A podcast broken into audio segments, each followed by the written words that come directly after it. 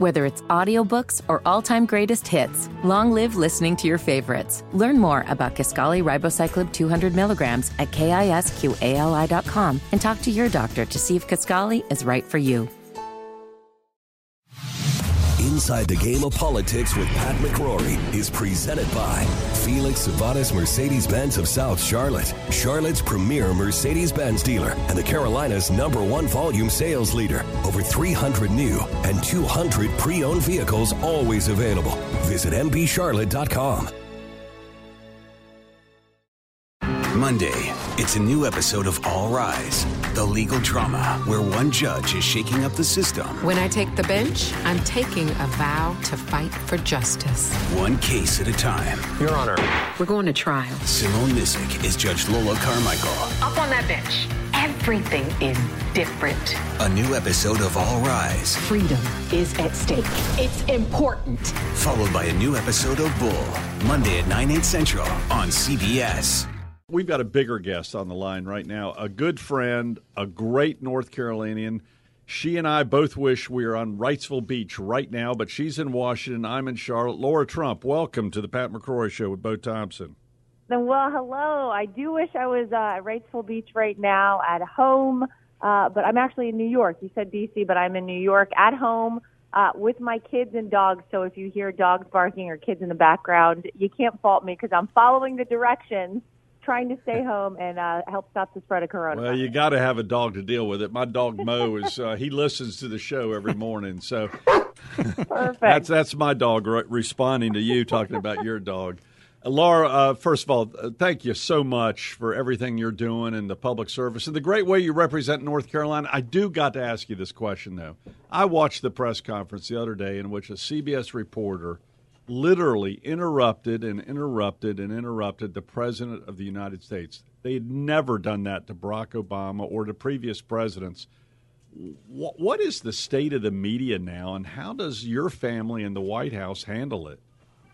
Well, I mean, I think the one thing that we can all credit Donald Trump with, if nothing else, it's that, listen, you never knew how much media bias really existed out there until Donald Trump started calling it out. Until he started calling it the fake news and pointing out all the fallacies within the media, you know, people really were unaware to a large degree as to um, the fact that it even existed out there. Um, so I, I think the the media at large is probably upset with the president because he calls them out for their wrongdoings. He calls them out whenever they report fake news, when they skew a story, when they twist his words around.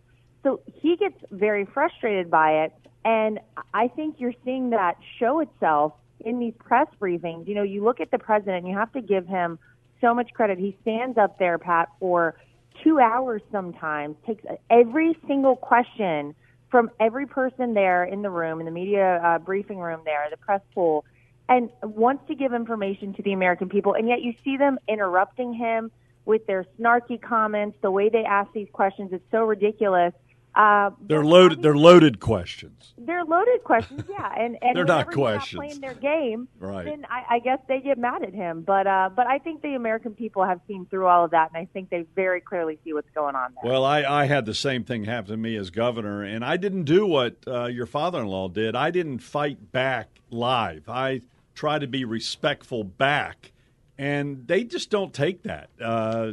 They complain about the president not being transparent, and then when he is transparent, they complain he's on the stage too long. it's just yeah, he amazing. can't do anything right. It's it's funny because the irony is the same uh, media outlets who were saying we should have more press briefings. Now we're saying, well, wait, why are we having them every day? Why is the president up there every day? You can't win with these people. Well, the uh, RNC, we're still getting ready for the RNC convention. My good friend John Lassiter, who uh, was my economic advisor, and he was my economic chairman when I was mayor of Charlotte, and our good friend Louis DeJoy out of Greensboro are still working hard for the RNC convention. What is the state of political campaigns between now and the convention? How is the president and other candidates going to run a campaign while we're also dealing with a serious uh, virus? Well, we are still planning on having the convention there in Charlotte. Um, you probably know I worked really hard to make sure it was in my home state. I was really excited when we got that solidified. Um, and Louis is doing an awesome job as well. We're listen, still planning on on having it. It's still going to go forward. We're trying to plan an epic, epic convention.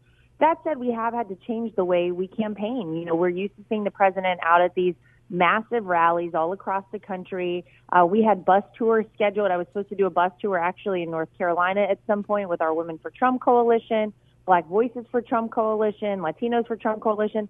So we have had to change. So we've moved uh, completely to a digital platform. We're hosting these virtual town halls, virtual roundtables. We're still engaging out there with around a million people every uh, single time that we do one of these virtual events. So we feel like that's a really great thing that we have this incredible digital platform thanks to Brad Parscale, our campaign manager, and thanks to the president's popularity that people are tuning in. They want to find out how to help. Uh, we still have uh, you know, around 800,000 volunteers mobilized out there. We know you're home, Pat, so we're calling you uh, from the Trump campaign and we're engaging with you.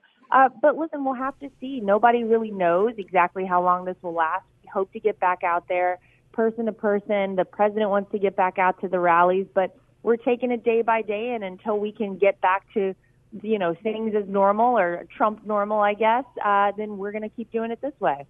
Well, one thing the president is trying to encourage is to reopen the economy, and I agree with him 100%. It might be a slow reopening, but it's got to start now. I mean, yeah. some sort of reopening because the you know, anytime one sector of uh, the economy breaks, all sectors break sooner or later. And I'm worried about the next generation and the generation after that being able to afford this. Yeah, well, I think the good news is that we have a businessman in the White House. And when you're talking about recovering from such an unprecedented event, I mean, we've never in modern mm-hmm. history, you know, had to deal with something like this. We've never seen our entire country, by and large, just shut down, the economy shut down uh, for a month plus. But that's where we are right now. And you look at the fact that we have a president in the White House who understands the economy, who understands business, jobs, how to get things working. I mean, you saw in three short years that we had historic numbers with Donald, historic highs in the stock market, historic low unemployment. We had manufacturing jobs that our previous president and vice president Joe Biden had said were lost, gone forever overseas, flooding back into this country. So if there's one person that you want in charge during a recovery from something like this, I think everyone can agree that that's Donald Trump. So I think it's all the more reason as we head towards November, as we head towards this election, it's going to be that much more important that we reelect Donald Trump for four more years because we have to come back from this. We have to recover from this.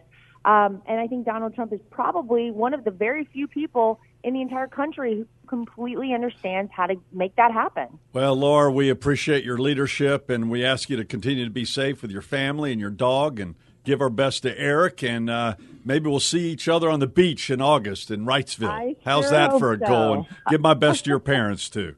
Thank you so much. Great to be with you. God bless. Take care now. Lara Trump, and coming up, uh, Patrick Sebastian, our political analyst, my nephew who's recovering from the virus, and uh, we're going to give a very good update. And then he's going to give us a political update on North Carolina politics with the governor, our two senators, and other important statewide races. We're going to talk about other things besides the virus uh, and do a real political assessment of what's happening in North Carolina.